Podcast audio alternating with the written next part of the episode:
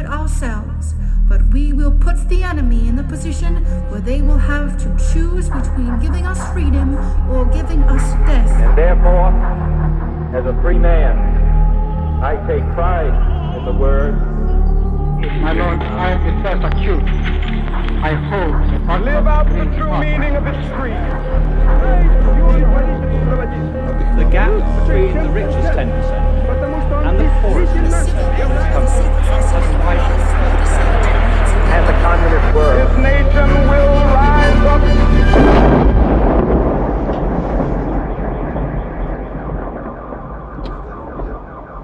Hezký den, vítáme vás u dalšího pokračování podcastu Kolaps, který pro internetový deník Alarm.cz společně připravují Jan Bělíček a Pavel Šplíchal. O aplikaci ChatGPT už nyní slyšel asi každý a my o ní budeme mluvit i v dnešním kolapsu. Máme tady jednoho speciálního hosta. E, žádná umělá inteligence ovšem nenahradí hřejivá slova dvou moderátorů žádajících své posluchače o pravidelný příspěvek, přestože to děláme se strojovou pravidelností. Podcasty Alarmu totiž vznikají bez paywallu, velkých donorů nebo Hero Hero a jsou dostupné všem. Pokud náš podcast ovšem pravidelně posloucháte a jen trošičku si to můžete dovolit, podpořte nás v dlouhodobé kampani na portálu Darujme.cz. Každý příspěvek pomáhá a počítá se a my vám za tuto podporu moc krát děkujeme. Vraťme se teď ale k hlavnímu tématu dnešního dílu a to k tomu, co někteří odborníci označují za skutečně revoluční průlom v oblasti umělé inteligence a technologického vývoje. Začalo to nevinně jako četovací aplikace ChatGPT od společnosti OpenAI, v níž jsme si mohli diskutovat s takzvanou umělou inteligencí a hodně sofistikovaným chatbotem.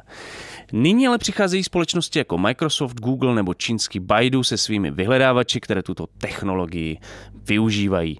Co to znamená pro naše budoucí pobývání na internetu a pro naší budoucnost obecně? O tom si dnes budeme povídat s datovým analytikem, odborníkem na nová média a semiotikem Josefem Šlerkou. Ahoj Josefe, vítej v Kolapsu. Čau, děkuji za pozvání. Tak jdeme na to. V souvislosti s chat GPT se mluví o revoluci, která se v podstatě vyrovná vynálezu internetu a tak dále. Skutečně jde podle tebe o tak přelomovou událost? Tenhle podcast je fajn, že člověk může být trošku intelektuál a nemusí se bát, že by to někdo přestal poslouchat, tak já to zkusím nějak jako rozbít. Jo. Hele, uh, Aby to nikdo neposlouchal. aby to nikdo neposlouchal. Už nám to vadilo. No, to bylo rozbil, rozbil, bych ty, rozbil bych ty podcastry.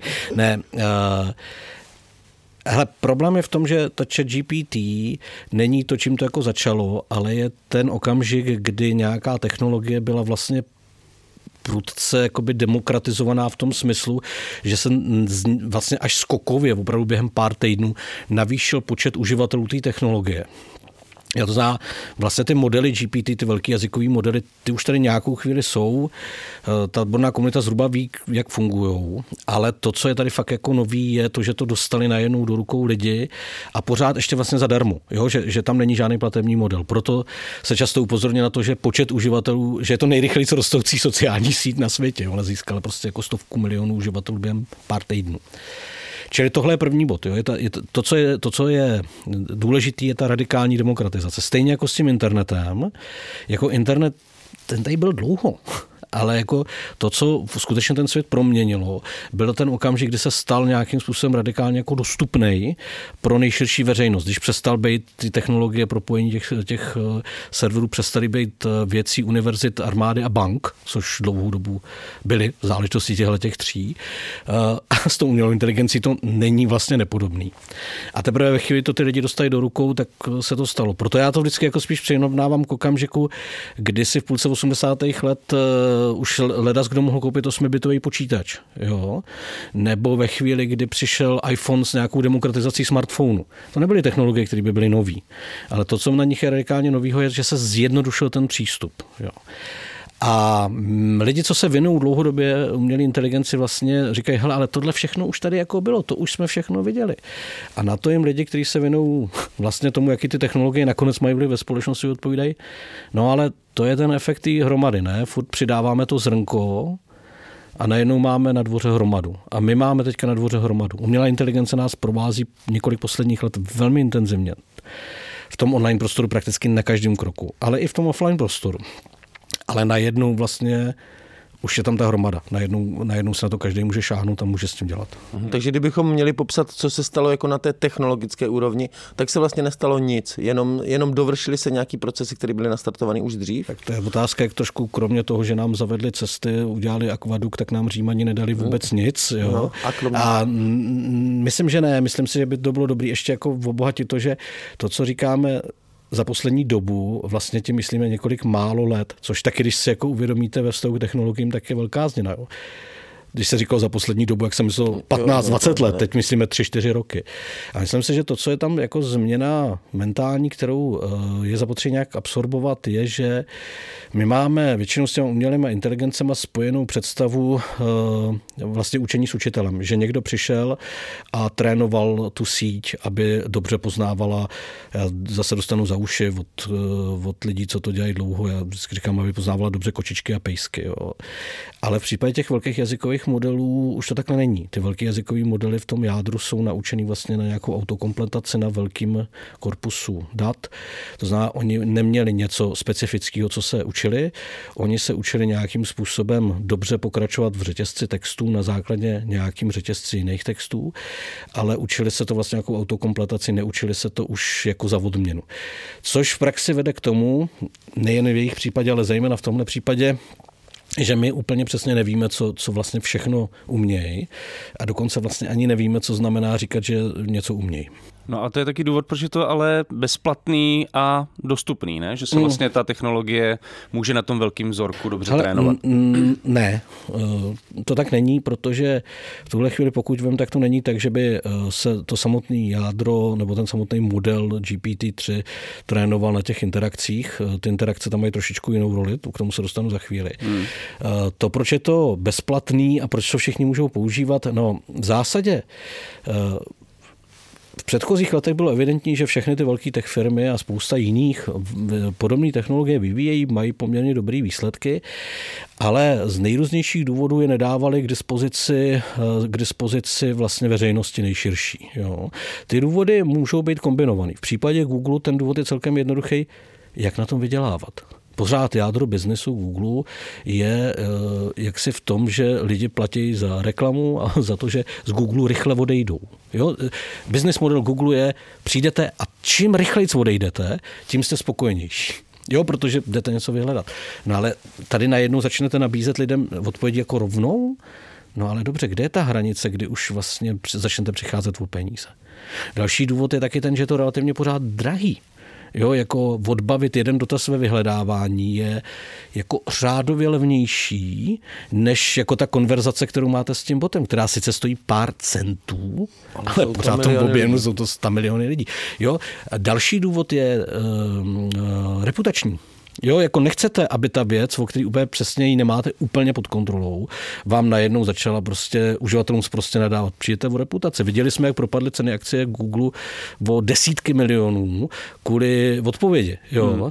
Ta, ta, ta, ta, je celá řada důvodů. Ale v OpenAI se rozhodli, že nejlepší je learning by doing, a dlouhodobě ty své modely otevírají, dlouhodobě dávají k dispozici uh, za nějaký poplatek, který je relativně velmi nízký. No a s tím chat GPT se rozhodli, že vlastně k tomu jádru přidají naučenou vrstvu, kterou naučí konverzovat. Ta už je s tím učitelem, tu už jako chválili, když odpovídala dobře, nadávali, když ne.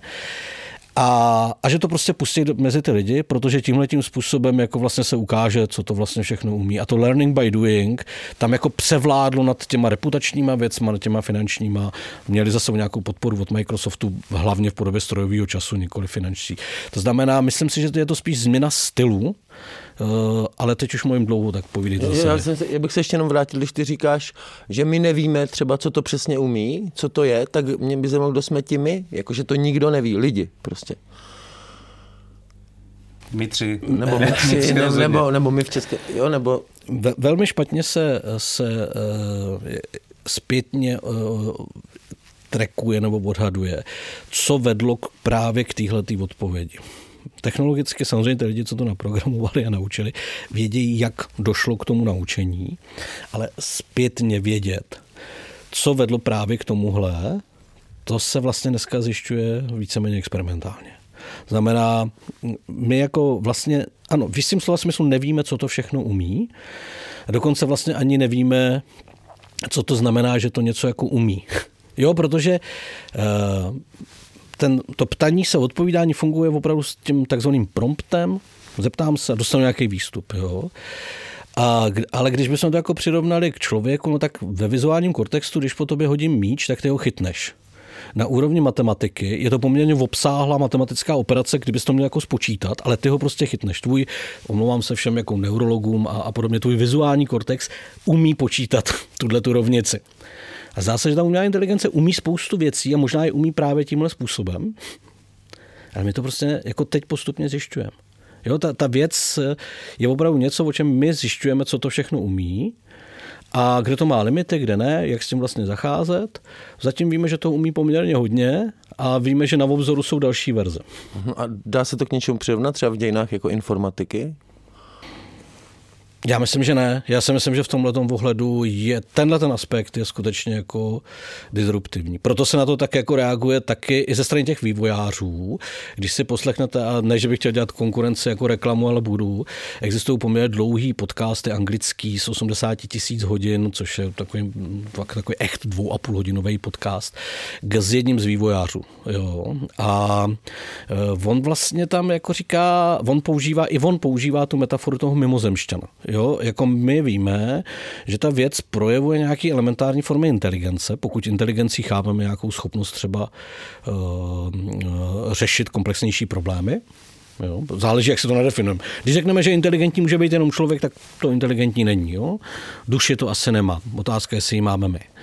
A tak vlastně se proto používá ten příměr ty mimozemskosti. Mně se moc nelíbí, já radši mluvím o té nelidskosti, ale vlastně se tím chce říct, že ten způsob, jak ta inteligence funguje, je pro nás vlastně cizí. My se s tím učíme jako komunikovat.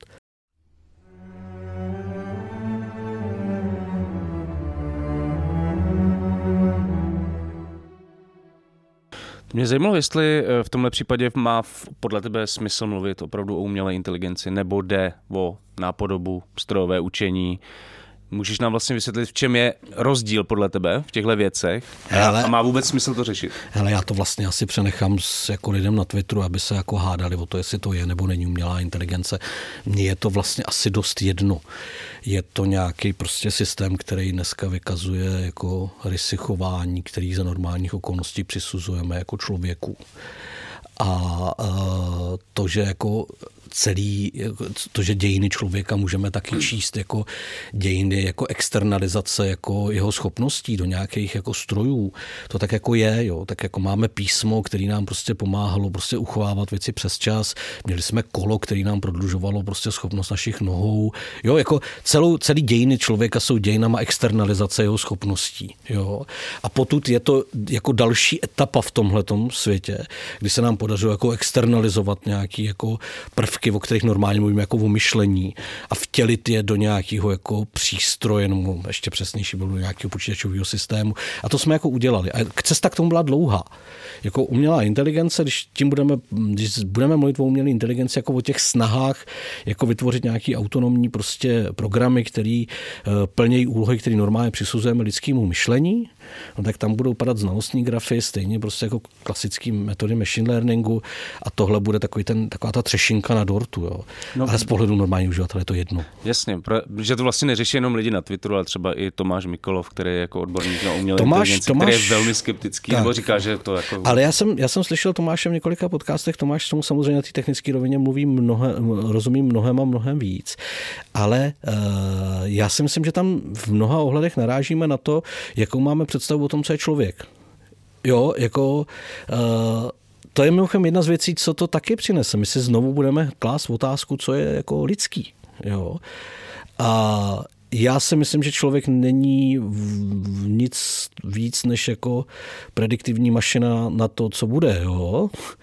A když jste přesvědčeni, že člověk má jako ještě něco víc, že třeba kreativita je něco jako víc než výkon toho mozku, no tak jako jasně budete hledat ty aspekty, které ne, ale opravdu tam se spíš dotýkáme ty antropologie a Tomáš, eh, jo, jako můžete zaujmout ten Tomášův postoj, ale ve výsledku to je jedno pro tu praktickou činnost toho stroje na tom trhu. Na to jsem se právě ptal, jako jestli to má vůbec smysl se tím zabývat, jo? Hele, má. Jestli to je skutečně ta umělá inteligence nebo Má, ne. protože vlastně to potom otevírá všechny ty debaty na to, Uh, takhle nemá asi smysl, má smysl se bavit o tom, jestli je to ta umělá inteligence a v odpovědí nám bude, že se konečně dozvíme, co jsme si celou dobu snili pod tím pojmem umělá inteligence. Jo, jako, to je spíš takový Rorschachův test, jo, než cokoliv jiného. Jo. Ale má smysl prostě s tou umělou inteligencí jako znovu otevírat otázky, co patří k člověku. Jo. A minimálně se tentokrát můžeme zeptat toho, toho chatu, že se, No a Jest- jest, ono to, to je dobrý, dobrý, dobrý tým, no. A opravdu jako to, co nám odpoví, bude odpověď jako čí. no, Jo?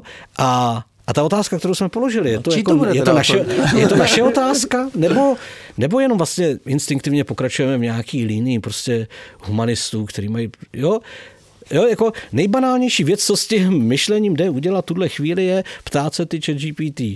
Daleko zajímavější věc je ptát se, na co se to vlastně ptáme a co nás tak znejišťuje. Jo, jako, co, proč, co, co v tom, co ta chat GPT předvádí, nás tak jako co, tam, co je tam iritující? Proč nás to vlastně štve? Proč máme potřebu říkat, že to člověka nikdy nenahradí, když už zcela jistě víme, že v mnoha ohledech ho to nahradí? Tam, tam to začne být filozoficky zajímavý. Uh, já se chtěl ještě vrátit zpátky na zem, tady z tohohle. Zatím, jsme- zatím Pak jsme ze země pak vůbec neodešli, Pak tam, jako. pak tam ještě se vrátíme do těchto výšin, ale chtěl, chtěl jsem se ptat, jestli jsi měl možnost se podívat na ty umělou inteligencí poháněné vyhledávače jako Bing, uh, Bard Hele, a tak ne, dál. ne, neměl. Já, já používám v tuhle A Oni chvíli... asi nejsou ani dostupný, ne? Jako Já, já jsem se zapsal do waitlistu, nemám žádný, žádný jako přednostní přístup.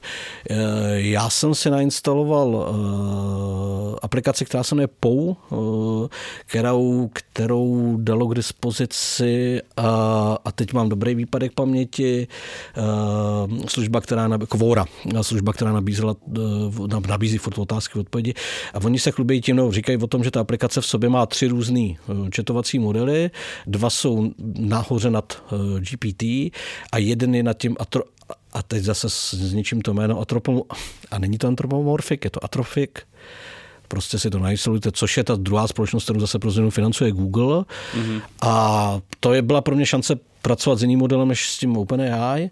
A musím říct, že vlastně mi přišli, že ten způsob, jak se mnou komunikuje, ty výsledky byly ještě lepší, než to, co předvádí ChatGPT. Mm-hmm. A to je zatím jediná zkušenost těch text tu text, jako kterou mám.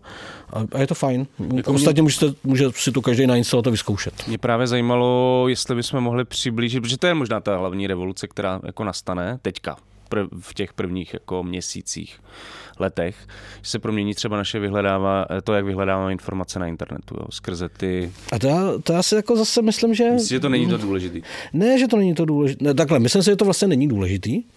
To jako opravdu si myslím, že ty změny, eh, které se budou odehrávat v jiných oblastech, jsou daleko důležitější.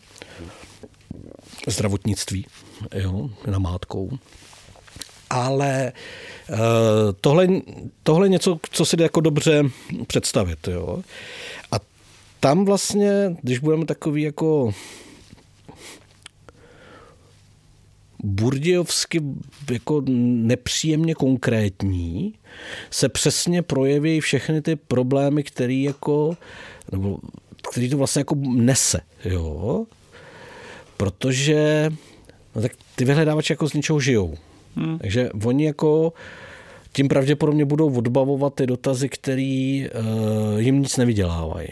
Hmm. Jo. Druhá věc je ale, že ty lidi jako na ten vyhledávač jdou, protože chtějí najít nějaký obsah eh, a chtějí k němu mít tu autoritu. Jo, jako ch- chcete vědět, kdo je autorem, protože ten autor je tou autoritou. A ten autorem, tím autorem může být takzvaně Wikipedie, pak je autorem DAF, ale pořád je to ta autorita. To znamená, jako vlastně ten biznis toho vyhledávače není jenom o tom vám jako odpovědět, to vůbec není jeho biznis. Odpověď je nakonec produkt, ale tady jako najednou vidíte, na co to všechno jako postupně jako naráží. Jo, to znamená, no to jako takhle vlastně jednoduchý není. Může se to projevit do spoustě věcí. Ku příkladu, Dneska žijeme díky, díky, díky jako lobbingu Unie vydavatelů, která má z nějakého důvodu pocit, že vytříská pro velký vydavatele z Google a Facebooku víc peněz, což je jako iluzorní, tak žijeme v, na Google, kde nejsou ty takzvané snippety, jo, protože vydavatelé na se nedom, taky, ne? na Facebooku taky. No dobře, a co když teda Google začne generovat ty snippety z toho textu jako automatický summary? To znamená, že ten text, který se tam bude zobrazovat, nebude text z toho článku, ale bude tam celý ten článek schrnutý. Hmm. Google pravděpodobně tímhle krokem neporuší žádný autorský práva a, a, a uživatelé budou happy. Tohle může být jeden ze způsobů, co se změní. Jo? Ta, ta, ta umělá inteligence nás v nejbližších letech bude daleko víc provázet jako spíš nějaký asistent, eh, ale třeba ten biznis vyhledávání, dokud oni nepřijdou na to, jakým způsobem ho monetizovat, no tak prostě tam bude. Zvlášť proto, že dneska, když na internetu najdete blbost, tak za to může autor té blbosti. Hmm. Ale když vám ji řekne chatbot toho vyhledávače, no tak za to bude moc ten vyhledávač. Tak pokud jsem tak nějak sledoval třeba skrze podcast Daily New York Times, tak ten Bing funguje na tom, že udělá jako summary, ale zároveň tam jsou linky na ty, Tak, tak, tak. Na, tak. No, na ty a, a, celkem asi rozumíš tomu proč, jo? protože jako no, musí nějakým způsobem fungovat. A třeba na to summary to funguje skvěle. Hmm. Jo, jako když do toho hodíš článek, Já si to dokážu představit, jako, jako, že by to, to funguje úplně jako krásně. Jo. No, hm, ale mě ještě přijde na tom zajímavý, že vlastně ten Microsoft byl dlouho teď poslední léta trochu ve stínu těch ostatních jako uh, firem. To je, myslím, Minim, spíš minimálně... pohled jako člověka, který to nesleduje jako nominantně. Microsoft prostě investoval poměrně velký peníze v celé této oblasti. Už jednou se jako velmi oblasti... radikálně spálil. Právě na to se chci uh, zeptat, že teďka jako vlastně s tím Bingem, se spálil znovu, který je evidentně teda zatím nej nejpokro, nejpokročilejší vyhledávač podle těch ohlasů. Uh, jak se to stalo? Jak se to Microsoftu povedlo? No ne, nejpokročilejší vlastně? vyhledávač. On je nejpo, nejvíc pokročil v integraci tý no, já, jo. Ale kdyby byl ten nejpokročilejší vyhledávač z pohledu uživatelů, tak prostě dominuje trhu a to se nestalo. Tak jo. on ještě není, není veřejně dostupný. Jo, ale já jenom jako upozorňuji na to, že to, že máš někde, furt, jo, jako furt, eh, budoucnost už je tady jenom není rovnoměrně distribuovaná, jo. My jsme konsternovaný jako technologickou možnostma, ale jako ta distribuce v té realitě jako jiná. Otázka je, jak dlouho bude trvat ta redistribuce té budoucnosti do té reality.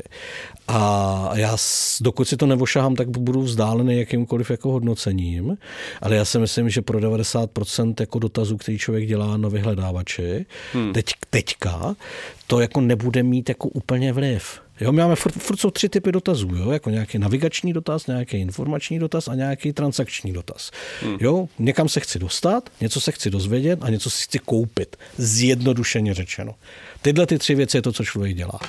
Navigační dotazy, bude to musí být sakra super přesný, protože když přijdu na nádraží, kde mi vlak nepojede, tak budu jako nepříčetný.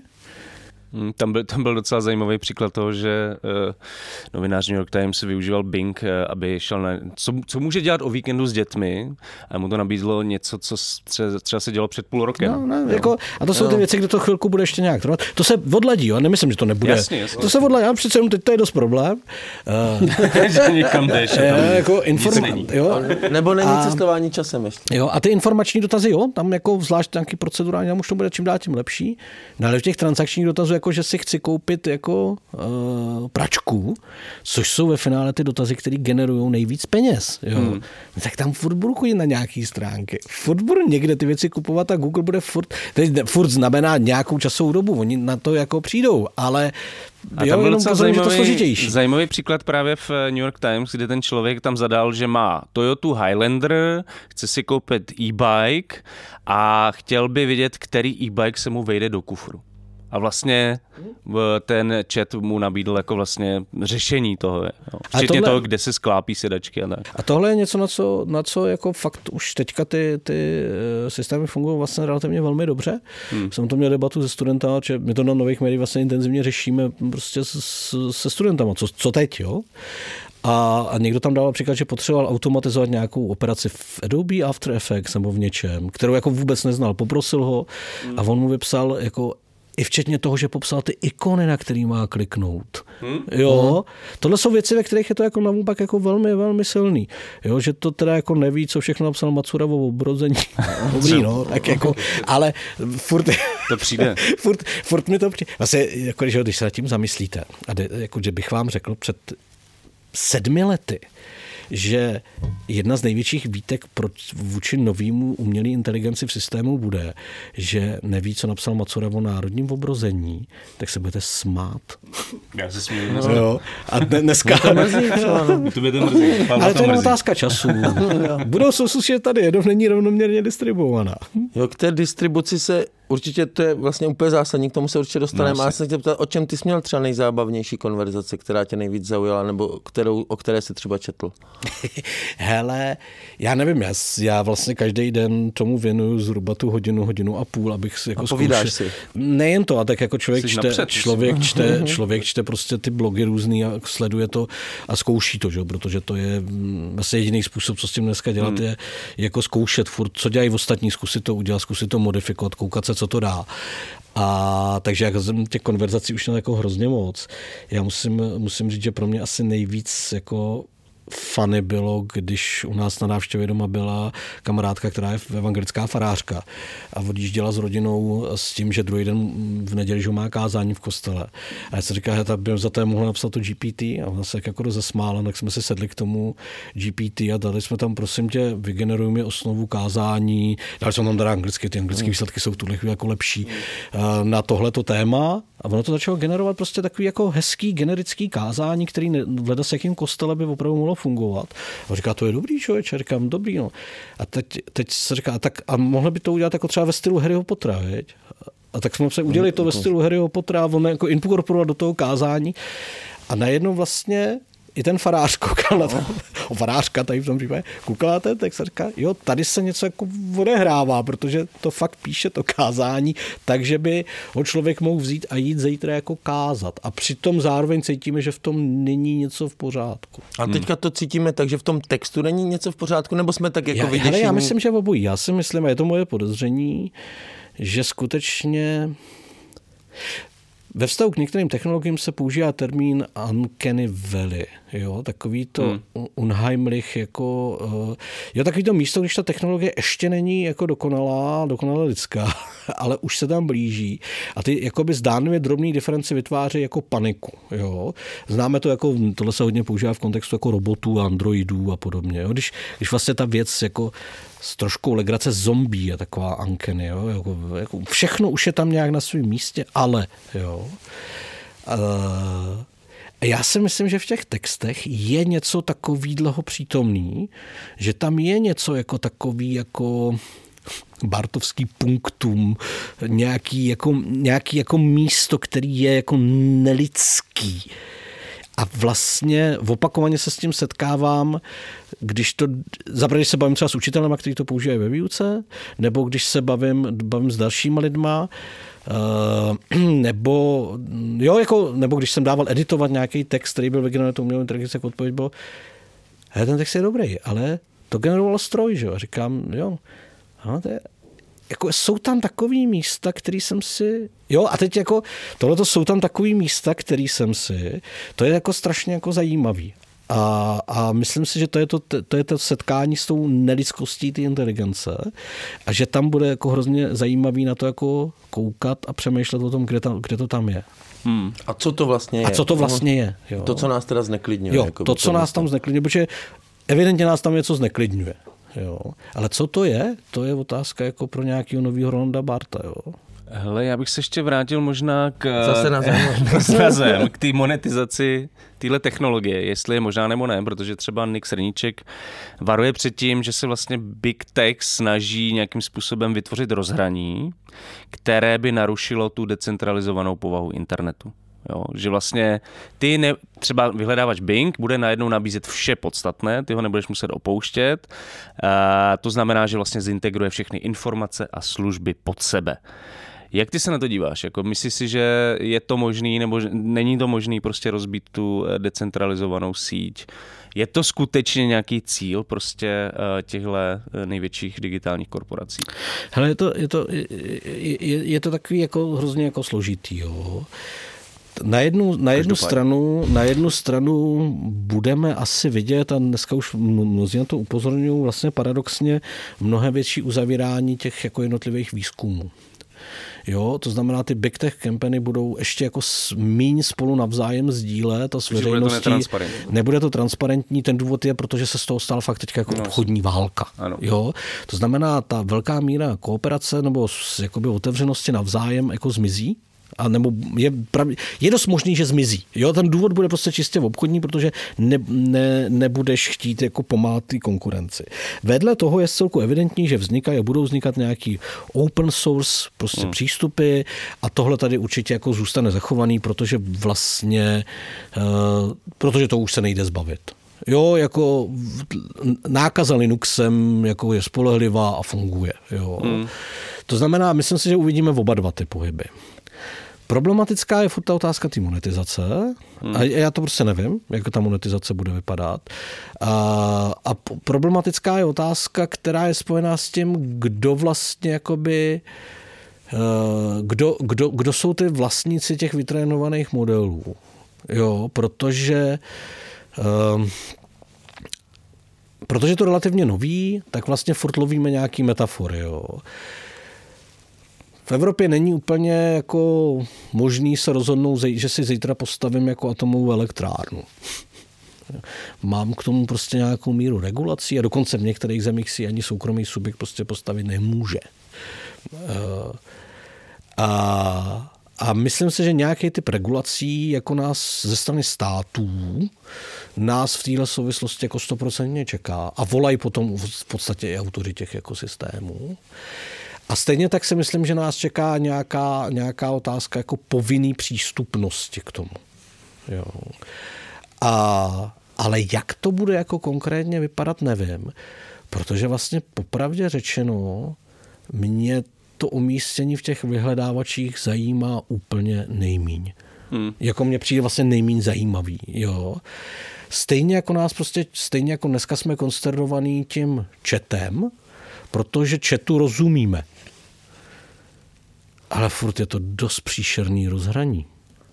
Hmm. Jo, jako, hmm. jo, jako fakt. Takže já se spíš, spíš přemýšlím, jako, spíš bych přemýšlel o tím, co bude dál. Jo? A jasně, jo, tako, s každou takovou technologickou změnou přijdou nějaké jako obavy, které je zapotřebí dobře poslouchat, hmm. uh, protože oni nejsou nereální a je zapotřebí s nimi pracovat, ale mm, je to jako vlastně pracovat s tou mírou toho, že tam je nějaký nebezpečí, že je zapotřebí ho řešit včas. Jo.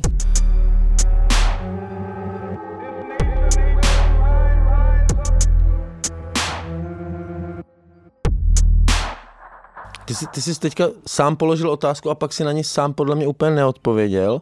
Ale já jsem se na to chtěl zeptat, komu teda, já nevím, jestli ta, ta AI, nebo komu to patří? Tak furt je to kus softwaru, jo. Který patří který patří těm společnostem. Jo. Tady v tom případě úplně já, já máme prostě společnosti další, který to vlastně. Jo. Ale jak říkám, ono jako v různých podobách, jako s, s dneska si může každý stáhnout nějaký ten Stable Diffusion a začít. Jo, jako, já si myslím, že, ta, že, že v tomhle ohledu uh, ten monopol je, je komplik, nebo takhle, Uh, on to není, že monopol, ty big tech, big tech firmy prostě. Amazon má vlastní model, o tom se mluví velmi málo, hmm. přitom podle testů to vypadá, že dopadlo velmi dobře, jo, jako, ale prostě tyhle ty firmy vlastně, vlastně už dneska spíš to bude v té pozici, že budou nabízet, a to mi přijde jako takový normální kapitalismus, prostě za poplatek jako přístup uh, nějaký prostě utilitární, který jde jako aplikovat, nebo budete mít možnost prostě se přidat třeba do nějakého družstva, jo, který prostě natrénuje, protože dra, nejdražší je to trénování, jo, ten, to je jako problematický. Pak už ten provoz je relativně, relativně levnější, jo. ale myslím si, že tohle, se, tohle je věc, kterou musí někdo řešit, jako technicky, já to nebudu, protože to neumím, ale myslím si, že ty iniciativy vidíme všude kolem. Mhm. A ty, ty jsi několikrát taky zopakoval, že může být problém s tou distribucí toho. Co tím myslíš teda? Je... No, je to, je to svým způsobem, uh, já udělám jako překrok, jo. Uh, mohlo by se stát, zvlášť spolu třeba velkých firm se specifickým biznesem, že se pokusí přes cestu autorských práv nějakým způsobem vlastně zastavit a udělat ten technický, technický jako překážky pro rozvoj, pro rozvoj tohohle segmentu. Dokonce, když se podíváte do nějakých analýz, jako který jsou skeptický, pokud jde o tu rychlost toho šíření, tak uvádějí, že tyhle ty jakoby právní obstrukce můžou významně zpomalit nástup té technologie. Jo? Autorské, autorský práva, buďme velmi konkrétní. No a když bychom hledali nějakou paralelu, zase nebude dokonalá, ale poskusme to, tak jako víme, že prostě výroba generik v léčivech může být jako velmi jako levná, jenom prostě blokovaná jenom je prostě blokovaná patentama. Jo? No a já si třeba umím představit v případě jako těch, těch modelů opravdu jako radikální změnu ve zdravotnictví. Jak pro, dejme tomu, jak s oblibou říkáme, rozvinutý svět, kde to může prostě fakt jako zlepšit zdravotní péči na spoustě míst, ale hlavně jako pro ten eh, jak se říká, furt nehezky rozvojový svět, kde je to otázka často toho, že ty lidi ani nemají možnost jako dobrý konzultace jako relativně banálních jako příznaků a ukazuje se, že třeba v těch, těch oblastech prostě ty, eh, ty, ty systémy fungují velmi dobře. To znamená jako jenom pro pouhý jako zavedení jako přístupu k těmhle těm systémům do nejširší oblasti jako může být fakt jako zásadní. No ale teď se proti tomu můžou postavit jako prostě nejrůznější jako společnosti, které žijou prostě z kolektivních zpráv autorských a podobně a prostě celý to blokovat. Jo? A můžeme tady mít jako velmi podobnou situaci jako s těma lékama. Dokážeš si představit, že to bude obcházet ty patenty nějakým způsobem? Hele... Uh... Nerespektovat je a tak? Jakože bude asi jo. složitější to nějakým jo, jo. způsobem Hele, já, já, já, já si myslím, vymáhat. že, že jako jak Michal Kašpar vždycky říká, že je protržní socialista. Jo. To, jako, to je, nejhodnější pravičák jsem mu nejhodnější založil, Já jsem mu založil stránky kdysi dávno, nejhodnější a pravičák. Já vlastně, já mám vlastně na, na, já, mám, já mám na kapitalismu hrozně rád tu zdravou destruktivní sílu toho rozvoje. Jo, jako na, na kapitalismu je krásný to, že Já vystavuje... tu nezdravou jo, ale ne, on vystavuje furt jako... Furt ty lidi jsou vystaveni nějakému tlaku a to, co cituje, tak doslova komunistický manifest, jo. A furt vystavuje ty lidi tomu tlaku a vlastně cokoliv, co se mu postaví do cesty nějakým způsobem jako zlikviduje a nebo přinutí ty lidi, aby odpověděli na otázku, jestli je to pro ně fakt zásadní, jo. A vlastně on je postavený na ta permanentní inovace. To je jako jádro kapitalismu, je permanentní inovace. A tady benefity, který přináší jako ten rozvoj té umělé inteligence pro celé to fungování, jako výrazně převáží nakonec nad konceptem autorských práv. A já si myslím, že zažijeme v horizontu několika málo let jako jeho jako zásadní revizi. A vidíme to dneska vlastně, že do určitý míry už teď v podstatě ty akty, které přicházejí z Evropské unie, vlastně vytvářejí prostor pro úplný výjimutí třeba jako autorských práv s, uh, pro výzkum výzkumný účely tohohle typu. Eh, zaregistroval jsem někde zprávu, že britská vláda se chystá vlastně postupovat úplně podobně. Jo, čili já očekávám velkou revoluci vlastně v těch autorských právech, protože jako nevydrží ta, ta instituce, která dneska je vlastně extrémně konzervativní správce autorských práv, tak nevydrží prostě ten tlak toho okolí. Ale ty, ale ty to popisuješ tak, že ten problém s tou distribucí nastává ve chvíli, kdy ten, řekněme, jako nový svět, což jsou tady ty AI a to, co je s tím spojený, vlastně naráží na limity toho starého světa, jakoby, který pracuje jinak. Takže to je ten problém s tou distribucí. Ano, jakoby vlastně... Já si myslím, že takhle, problém, problém je, je, je vlastně to, že ta technologická změna je takový povahy, že naráží na limity toho předcházejícího světa, takřka jako bez ohledů na to, jestli jsme jako uprostřed komunistický, no, pseudokomunistické Číny, eh, nebo jestli jsme uprostřed jako Evropy nebo uprostřed Spojených států. Prostě limity těch, těch limit, li, limity začínají být jako zásadním způsobem překračovány. To, že mě zajímá zrovna v oblasti, jako v oblasti těch autorských práv, nebo nevím, problém, jako jak na to budou reagovat vysoké školy, to je daný jako specificky biznesem, ve kterém já se celoživotně pohybuju a, a, a je, je, je, je, to daný prostě tímhle způsobem. Jo? Jak to bude mít vliv na média třeba nebo tak. No, to bychom se mohli ale, zastavit možná. No, ale jako, ale jako samozřejmě ta, ta, ta, ta novost toho fenoménu je prostě zásadní pro další a další segmenty. Jo. Jako, jenom to prostě nemůže obsáhnout jeden člověk, ani náhodou. Protože pohledem eh, starého světa je to pro média úplně jako zničující proces. Jako Hele, včetně těch autorských tady, práv. Já si myslím, že v tomhle ohledu jsi trošku rukojmí, jako máš stokholmský syndrom jako media, velkých mediálních domů. Jo. Já si myslím, že spolu novinařiny hmm. to žádný jako zásadní problém není. No a proč? Já, no protože jako novinařina funguje furt na tom, že jako mluvíš s lidma, chodíš do ulice, hrabeš se v tom, povídáš si a investiguješ. Jo. A to je novinařina. To, že eh, před 20 lety špatná volba mediálních domů na obsah, který je zcela zadarmo a vedla k jejich vlastně podřízení požadavků vyhledávačů a k obchodní politice postavený na tom, že je důležité vyprodukovat množství textů, to nemá s novinařinou nic společného. Když se podíváš dneska na ty velký, a můžeme si vyprávět o, alarmu, můžeme si vyprávět o malých domech, ale když se podíváme na ty prototypy, ne na ty okraje, tak vlastně, eh, ať už je to jako e-dnes, ať už jsou to novinky, ať už jsou to jako další servery, tak značná část jejich obsahu je tvořena agenturním spravodajstvím nebo převyprávěným agenturním spravodajstvím nebo psaním o tom, co napsali někde jinde. Což Ale to není samo. novinařina. Jako, to, to, je nějaký to, to, produ- AI, to, to jsou nějaký producenti obsahu, no tak jako dobrý. Tak tyhle producenti obsahu budou mít problém ale ať mi nepláčou ty domy jako o svých autorských právech, když jako půlka, dvě třetiny toho, co dělají, tak dělají jenom to, že přemílají něco jiného, co někdo jiný napsal. To souhlasím. No a teď jde spíš o tu distribuci třeba toho obsahu i těch menších domů nebo menších redakcí, jakým způsobem, jestli vlastně Uh, jo, to neskončí v těch snippetů, nějakých prostě summaries, který se dostanou k těm lidem a jako co, jako, že, že, že, že by... co z toho budou mít ty redakce? Hele, já nevím, jo. Já jenom vím, že v tuhle chvíli vlastně čím víc toho osobního obsahu to médium má a je postavený fakt jako na těch jako na té novinářské práci, tím to pro něj bude dál jako lepší.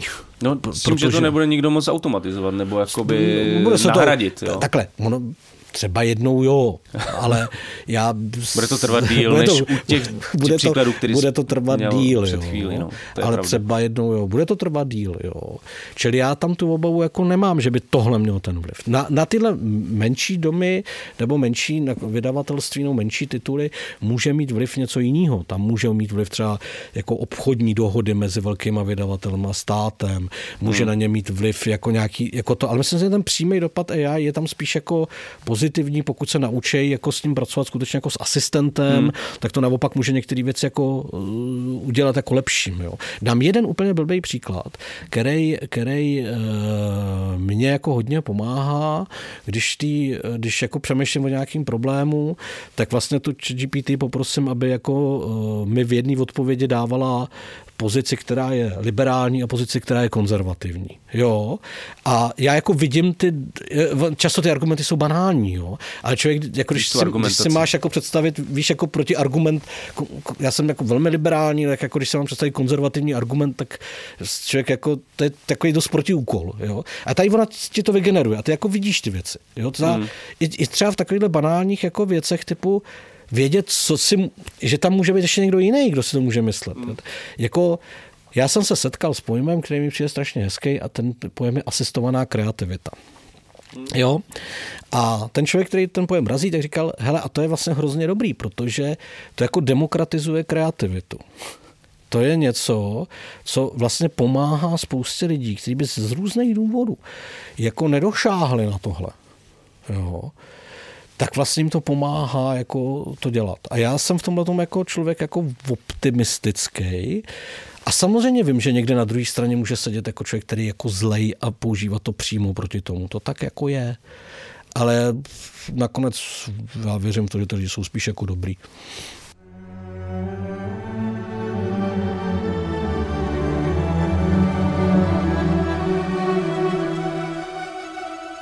Pořiďte si knihu Piko v našem e-shopu e-shop.denikalarm.cz. Nakladatelství Alarm vydává první knihu Piko Junkies Lives Matter, na životech feťáků záleží.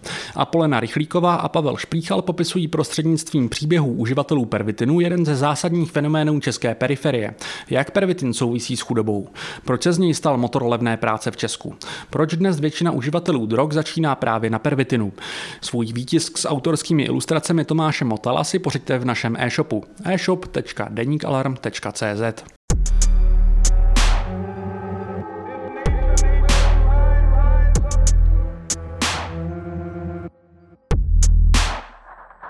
Já jsem se chtěl ještě, ještě vrátit k té mediální jako sféře, protože jako novinařina ohrožená jako taková není jako to řemeslo, nebo Tak. ještě několik let nebude, to je jako srozumitelný, ale jakoby takový to, že uh, spravodajství teda vlastně to, co jsi popsal, může být automatizovaný, všechno. tak lidi vlastně. v ČTK, co tam furt chodí a dál, tak ty se fakt nemusí bát o tu práci, jo?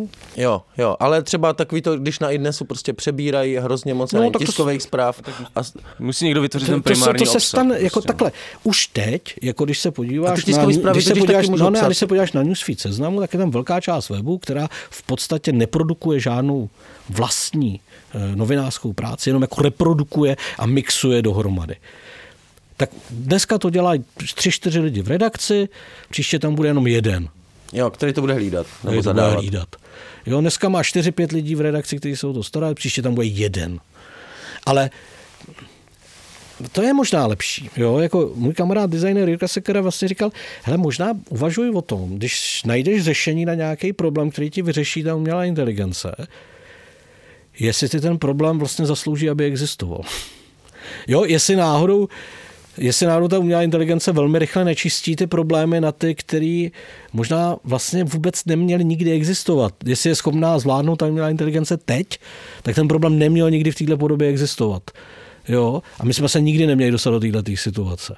Co mi přijde větší problém, je, když se potom začneš bavit přímo s tou umělou inteligencí a ptáš se jí, jako jak ona to vidí, což je zase bizár, ona to nijak nevidí, jo? ale když se člověk nechává takhle jako Unést. unést, tak eh, ten motiv, který se opakuje, je jako personalizace. Personalizace učení, personalizace jako umění, personalizace médií. To je strašně vlastně zajímavý motiv. Co tím chci říct? Na úrovni Neil Stephenson v diamantovém věku, ne diamantovém, jo, diamantovém věku, má tu knihu, která vyrůstá s člověkem. Jo? To- A to je jeho kniha. Nikdo jiný ji nečte. Tu čte jenom ten jeden člověk a ona vlastně vyrůstá s ním a přizpůsobuje se jeho schopnostem a stává se jeho knihou. Něco takového bude možný. Ve školství třeba. Jo, no. mít svoji knihu. Jo. Já, já, tě ještě, ještě, já vím, kolik je tam problémů. Jo. V umění to může generovat literární texty na základě jako předchozí zkušenosti čtenářský toho člověka a může mu to pomáhat jako upliftovat k něčemu, nebo taky ne. Ve zprávách se může stát, že ne, že dostanu uh, zprávy podle toho, jak by se mi líbily, což už dostávám teďka. Ale, No. ale já, ty dostaneš jinou zprávu než já v tom smyslu, že ta moje, protože ten stroj bude vědět, že jako rozumím této oblasti, tak potřebuji jenom čtyři věty, bude o tobě vědět, že ty v oblasti nerozumíš, tak ti tam dáš šest odstavců. Děkuji, že jsi to vybral takhle. Jo. A nebo v obráceně, tak já si vždycky připadám jako líp, já, já si připadám líp jako v tomhle tom, jo. Mentor Josef. A teď, teď jako, tak kdybych byl blbější než vy, tak si mě nepozvete, že jo. jo. A, a, ale co tím chci říct, tohle je strašně zajímavý a otevírá to hrozně moc perspektiv. Pro mě je tam zajímavá otázka, jestli tohle to nepovede ke ztrátě toho, co máme společný. No, ano. Jo, to, to, to je něco, protože ve skutečnosti to, co tahle společnost má v rozkladu, je uh, obecný zájem. Jo, a tohle to jsou jenom další kusy, ty, ta personalizace je jenom další příspěvek k tomu rozpadu toho obecního zájmu. A já nevím, co s tím. Dokonce si jako trošku myslím, že ten koncept obecného zájmu je blbej, vlastně dneska nefunkční. Myslím si, že když se podíváme do toho, jakým způsobem třeba uvažují postkoloniální studia o, o hybriditě a podobně, tak bychom tam našli pro tuhle situaci mnohem víc inspirace, než si jako připouštíme, ale co s tím fakt nevím. No jakože to vede k nějaký jako hyperindividualizovaný jako společnosti, nebo jako společnosti A... plný jako hyperindividualizovaných jedinců. Já, já nevím, já jako... Tak to zní, no. Pro ne, mě, to... jasně, ale já tam furt přemýšlím na tou druhou půlkou, víš, jako jestli ta touha potom sjednocování, proto jsem zmiňoval ty postkoloniální studia, jo, jestli ta touha potom sjednocování není takovej jako liberální sen, a já se považuji víceméně za levicového liberála nebo středolevého liberála. A není jenom takový jako sen, který, který uh, už nemá cenu snít. A jestli právě třeba ty koncepty, ty hybridity, jako nějakých pokusů o nějaký jiný typ jako koexistence různýho, se nám teďka nebudou hodit, protože my se s tou umělou inteligencí vlastně budeme učit koexistovat. Ale ty jsi zároveň hodně optimistický, nebo mně to tak přišlo z těch rozhovorů, co zdával tady na to téma, ohledně těch možností ve vzdělávání. TAI, nebo jsem to špatně pochopil? Uh, ne. Že, že to má obrovský Takhle, možnost, já, že se bude muset učit jako tak, se... Já, já bych to uvedl na pravou míru, jo. Já rozhodně nerozumím prostě jako problematice vzdělávání základního a středního školství. Vůbec. To, co říkám, je, že to vzdělávání, kterému nějak rozumím jako praktik, což je to vysokoškolský, musí projít v obrovským jako systémem změn. Jo. A, a v tuhle chvíli mám pocit, že na Titaniku se tančí a ne, že se jako řeší, jak to udělat. Mm-hmm. A, Čili tohle je moje pozice. Jo, a, a, ty změ, a ty změny ale budou v zásadě, když si to osvojíme, tak budou k dobrýmu. Mm. Ale to je daný jako mým bytostným optimismem. Jo, ne? ale zároveň ten bytostný optimismus trošku narušuje to, říká, že se vlastně každý uzavře jako, nebo že by to mohlo vést tomu, že se každý ještě víc uzavře do nějaký svý že, že, že to bude tvořit umění, který se bude speciálně tobě líbit.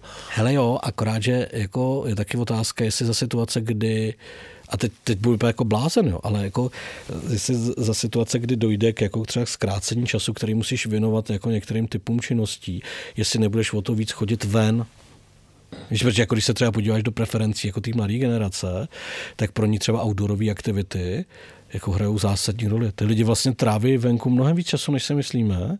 Prostě nějakým normálním, že jsou jako venku s lidma, jinýma lidma. Jo? Často jsme fokusovaní na nějakou parciální změnu, ale ten kontext je vždycky jako širší. No na to jsem se chtěl zeptat, protože jsem nedávno viděl takový fakt zajímavý mem, nebo to byl tweet, já nevím, který vlastně souvisí tady s tímhle, o čem jsme teďka mluvili. Bylo tam napsané něco v tom smyslu, já nechci, aby za nás technologie a umělá inteligence dělala umění, psala povídky a poezie, ale aby nám pomohla s tou těžkou prací, hmm. a, abychom pak ve volném čase mohli to umění dělat. No. Proč vlastně necháváme tu umělou inteligenci eh, dělat tyhle věci a ne ty druhý? V čem je to vlastně jednodušší nebo to je strašně hezký, o tom se vlastně mluví jako vždycky jedním dechem, když se mluví o té změně, že se vlastně čekalo, že takhle brutální změna přijde daleko dřív v té oblasti těch modrých límečků. No. Ale ona tam jako vlastně je a strašně průběžně probíhá. Není tak brutální. A není tak brutální z toho pohledu, jak vidíme, ale vlastně tam je taky. Jo, jako ona, jako, a ono to jako doběhne. Jo, jako, dej, dej tomu 50 let, ono to doběhne. Ale, doufám, ale, ta, no. ale, ta setr, ale ta setrvačnost je tam jako daleko silnější. Jo, ta investice je tam daleko silnější a podobně. Stojí to víc peněz. A ty bílé limečky si vlastně trošku zvykly na to, že ta jejich pozice přece nikdy ji nenahradí stroj. Hmm. A tam je strašně, o tom jsem psal v reportéru, tam je hmm. pro mě strašně zajímavá úvaha, že globalizace pro modrý límečky byla a je vlastně strašná existenciální pohroma. Jo, protože vlastně ona jako je opravdu ohrožuje v jejich jako životním standardu hmm. a ve finále vlastně se do značné míry tenhle, ten, tohleto ohrožení toho, toho, toho, živo, toho životního zajištění prostě projevuje v tom, že nakonec vlastně lidi, kteří by před pár lety volili samozřejmě demokraty, volají prostě Trumpa. Hmm. Jo. A Ale tím stimulem je globalizace, nikoli automatizace. takhle, ta globalizace a automatizace to nejde od sebe jako odlišit. Jo, protože, protože ta automatizace... Jde o levnou práci, jako Ne, o, jde o- o snižování nákladů. No a o, o celý navázaný systém logistiky, jo, jako, Jako jasně, jo, jasně. jako prostě globalizace je možná díky jako zjednoduš, díky jako brutální, uh, brutálnímu eh, změnám v logistice. Jo, jako logistik, skutečně, tím skutečně klíčovým Že ten- jako neuralgickým bodem je ta logistika. A ta podle uměl- tebe ten, ještě, jako ten okruh se ještě neza, neza, nezavřel. Ne. teda. A já si myslím, že vlastně něco jako podobného, podobné věci jsou teď vystaveny ty bílé límečky. Uh, Reich, že bývalý minister práce v Clintonově administrativě hmm. uh, mluví vlastně o těch symbolických analyticích. Hmm. Jo? A vlastně říká, jak ta společnost těch symbolických analytiků, což je ta západní společnost, je vlastně to. Že Česká republika vlastně je z větší části pořád závislá na automobilovém průmyslu. My nejsme společností jako symbolických analytiků. My jsme společnosti spalovacího motoru, nebo respektive pomalu, ale jistě elektromotoru. Ale, ale takže ten, ten pohyb bude mít delší setrvačnost. Jo. Ale v zásadě ty, ty, ty symbolické analytici jsou najednou vystavený jako zkušenosti, že taky jako eh, te, to, tohleto místo bude zavřený. Ale úplně stejný problémy můžeme čekat jako v, v oblastech, které jsou takový ty prekarizovaný lidi, co se živí jako živí papoušci, call centra. Hmm. Jo, prostě call centra, to je další jako velká položka na odpis. Jo. A teď jako ty call centra jsou v těch oblastech, které jsou jako většinou sociálně na tom jako hůř, jo, protože kdo by šel v Praze dělat do call centráku, jo. No, jasně. No a hele, myslím, že se shodneme všichni tři na tom, že tyhle věci jako o nich nikdo nebude plakat. Nebo jako, že když tohle nahradí stroje, Hmm. tak je to v pořádku. Otázka je, jestli máme dostatek jako, já nevím, politický vůle nějak se postarat o ty lidi, protože to je podle mě ten hlavní, jako ta hlavní obava. Že tady bude masa lidí, nějaký nadbytek lidí, který nebudou mít žádný zaměstnání, žádnou budoucnost Jo. a tak dále. To je Hele. něco, co vlastně asi většinu lidí stresuje. Vím. Já si myslím, že, že bude, to bude znamenat jako velký tlak na, na politiky, aby přišli prostě s, nějakýma, s nějakou jinou vizí té- společnosti. Myslím si, že je to vlastně výrazně menší tlak na ty firmy. Já si myslím, že vlastně ten biznis tomu jako rozumí a ve skutečnosti si myslím, že speciálně jako v zemích, jako je ta naše, jako jsou větší brzdou ty politické strany, než ten biznis eh, vedle toho. Jo, máš tady jako, eh, a to zní hrozně divně, ale jako v zemi, která je jako poháněná prostě automobilkama, který jsou zatraceně citliví na ty technologické změny, tak vlastně ty lidi jsou zvyklí uvažovat daleko jako pružnějc, jo. Zatímco prostě, když se podíváš na českou politickou scénu, tak jako ta řeš, ta, ta, ta, vlastně, ta neřeší ani jako minulou válku, ta řeší jako předminulou válku, jo. Jasně. jo čili to je jedna věc. A druhá věc je to, to eh, a, a, druhá věc je ta, že prostě pokud na to ty politici jako nebudou reagovat, no tak prostě eh, vyhraje ten typ jako populismu, který vlastně bude slibovat eh, ty zdi. Protože samozřejmě, že odpovědí na globalizaci a virtualizaci nebo automatizaci, Automatizaci. jako může být taky to, že řekneme, že to jako nechcem. Že chcem ty továrny tady, chcem, aby to bylo drahý, chcem, aby jsme se postarali o naše vlastní lidi. Jo, jako to se samozřejmě taky může stát, jo. A prostě jako, a, a rozhodně se to jako objeví. A myslím si, že to tady vlastně ještě nevidíme u nás, protože jako babišovský populismus je populismus jiný dynamiky. A, ale vlastně v tohle ohledu budeme pro mě pravděpodobně jako země spíš marginálním přívěškem jako Evropské unie, než jako tahounama. Hm, ale zároveň, ty říkal, že ten biznis se t- v tom vyzná líp, než řekněme ta politická třída, což... Pořád jde o prachy. E, nevyzná, on, jako, on se v tom vidí. prostě pohybuje. Ano, jako, ano, což je naprosto, naprosto logický, ale zároveň tam platí, že ten biznis nemá, a tím nechci hájit jako politickou třídu, nebo tady český politiky, nebo ani evropský, ale mají tu zodpovědnost za lidi nějakým způsobem. Na rozdíl od toho biznisu, který jako prostě tuhle zodpovědnost z principu takovou nemá. To jo, ale já myslím, že jako biznis jako chápe, a teď jako můžeme, ponechme stranou důvody, jo. ale že prostě turbulentní společnost, ve které jsou všichni vystresovaní a nejistý, pro ten typ jako práce, který jako na tom trhu zůstane, je prostě kontraproduktivní. Jo, jako a, a konec konců jako vlastně nikdo nechce jako společnost, která bude jako žít jako způsobem, ve kterým, eh, ve kterým prostě 80% lidí jako je nezaměstnaných někde v bídě, protože nakonec těch 80% někde v bídě prostě vezme do ruky kvér. Jako to, to, jako, to má, ty, lidstvo má nějaký dějiny, jo? takže jako, a z těch dějin jako ví, jak se lidi chovají v některých situacích. takže, takže já si myslím, že jako daleko větší jako problém bude uh, vlastně uh, najít ne odvahu pro politické rozhodnutí, to není o odvaze, ale změnit jako představivost. Jo, jako, já si myslím, že problém jako politické třídy v Čechách je v představivosti, ne v odvaze. Oni ty, ty věci prostě jako nenapadnou. Jo, jako čtyřhodinový pracovní týden.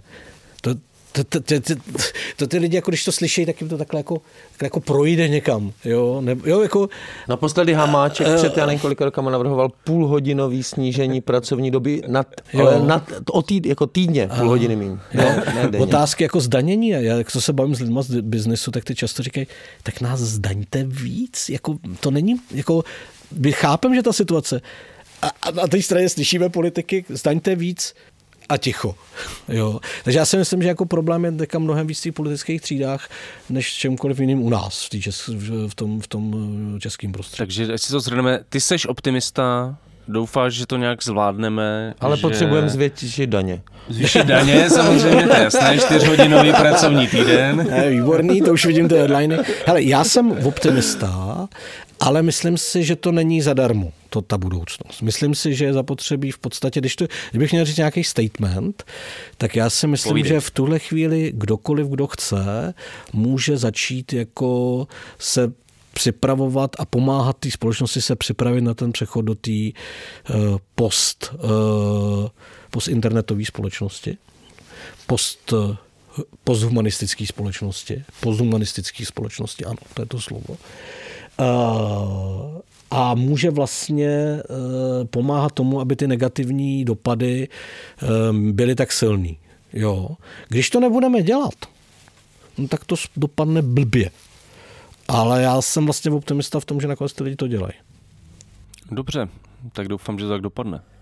A ještě ty větší daně bych připomněl. Jo, to můžeme, to, to, je, důležité připomenout. Daně a, čtyř, čtyř, a optimismus. Čtyřdenní pracovní týden, podle mě to jsou takový jako mm, goal, goals pro příští Tomu jsme se dneska propracovali. O umělé inteligenci, strojovém učení, chat GPT, budoucnosti vyhledávání na internetu, proměnách práce i naší společnosti jsme si dnes povídali s datovým analytikem a odborníkem na nová média Josefem Šlerkou, který působí na Ústavu informačních studií a knihovnictví na Pražské univerzitě Karlově. Takže díky Josefe za tvůj čas a za to, že se s námi podělil o nejnovější novinky z oboru. Tak doufám, že se bez uvidíme. Díky za pozvání. To už je z dnešního kolapsu skoro všechno. Připomínáme vám to, co už určitě dávno víte, tedy že jsme tady jen díky vám a vaší pravidelné finanční podpoře. Alarm je z více než 70% financovaný svými čtenáři a bez vás bychom tento podcast nahrávat nemohli. Čili pokud Alarm pravidelně čtete nebo pravidelně posloucháte Kolaps nebo jiné podcasty, zvažte prosím svou podporu Alarmu skrze portál Darujme.cz. Umožníte nám tak dál dělat naši práci a vy za to budete odměněni tím, že si budete nás moc číst a poslouchat. Díky všem, kteří nás už podporují, bez vás by nebylo nic. Díky, to už je opravdu všechno. Z Pražského studia Mr. Bomba se loučí Jan Bělíček a Pavel Šplíchal. A budeme se těšit zase u dalšího pokračování našeho podcastu Kolaps. Tschüss. chest.